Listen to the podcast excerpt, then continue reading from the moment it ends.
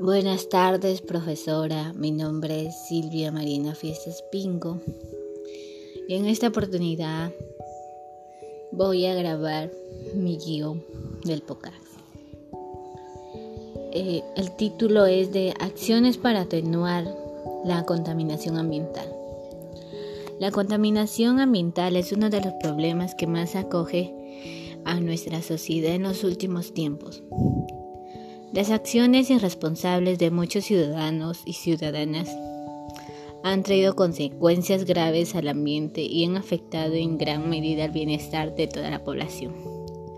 Sin embargo, también existen fuentes naturales que contaminan el ambiente como el de los gases que existen en los volcanes y los manantiales de aguas de aguas sulfurosas.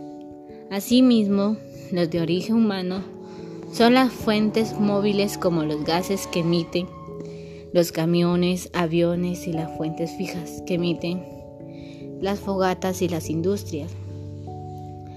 Por ello es importante promover acciones que reduzcan los altos índices de contaminación y comprometernos en su cumplimiento en favor del ambiente y la salud de todos los seres vivos. En el caso de, los, de las fuentes fijas, sus gases contaminantes debilitan la capa de ozono y entre esos contaminantes se encuentran los cloroforabornos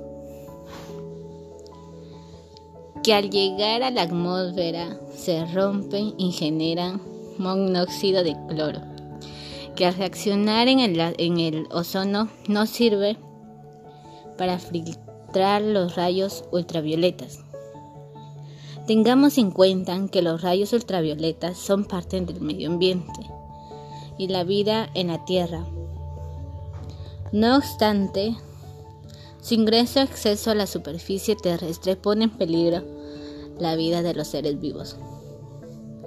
Ante esta situación y la vulnerabilidad de los humanos, se encuentra debido a la contaminación del ambiente se deben tomar medidas para disminuir estos altos niveles de contaminación y trabajar juntos por el desarrollo sostenible.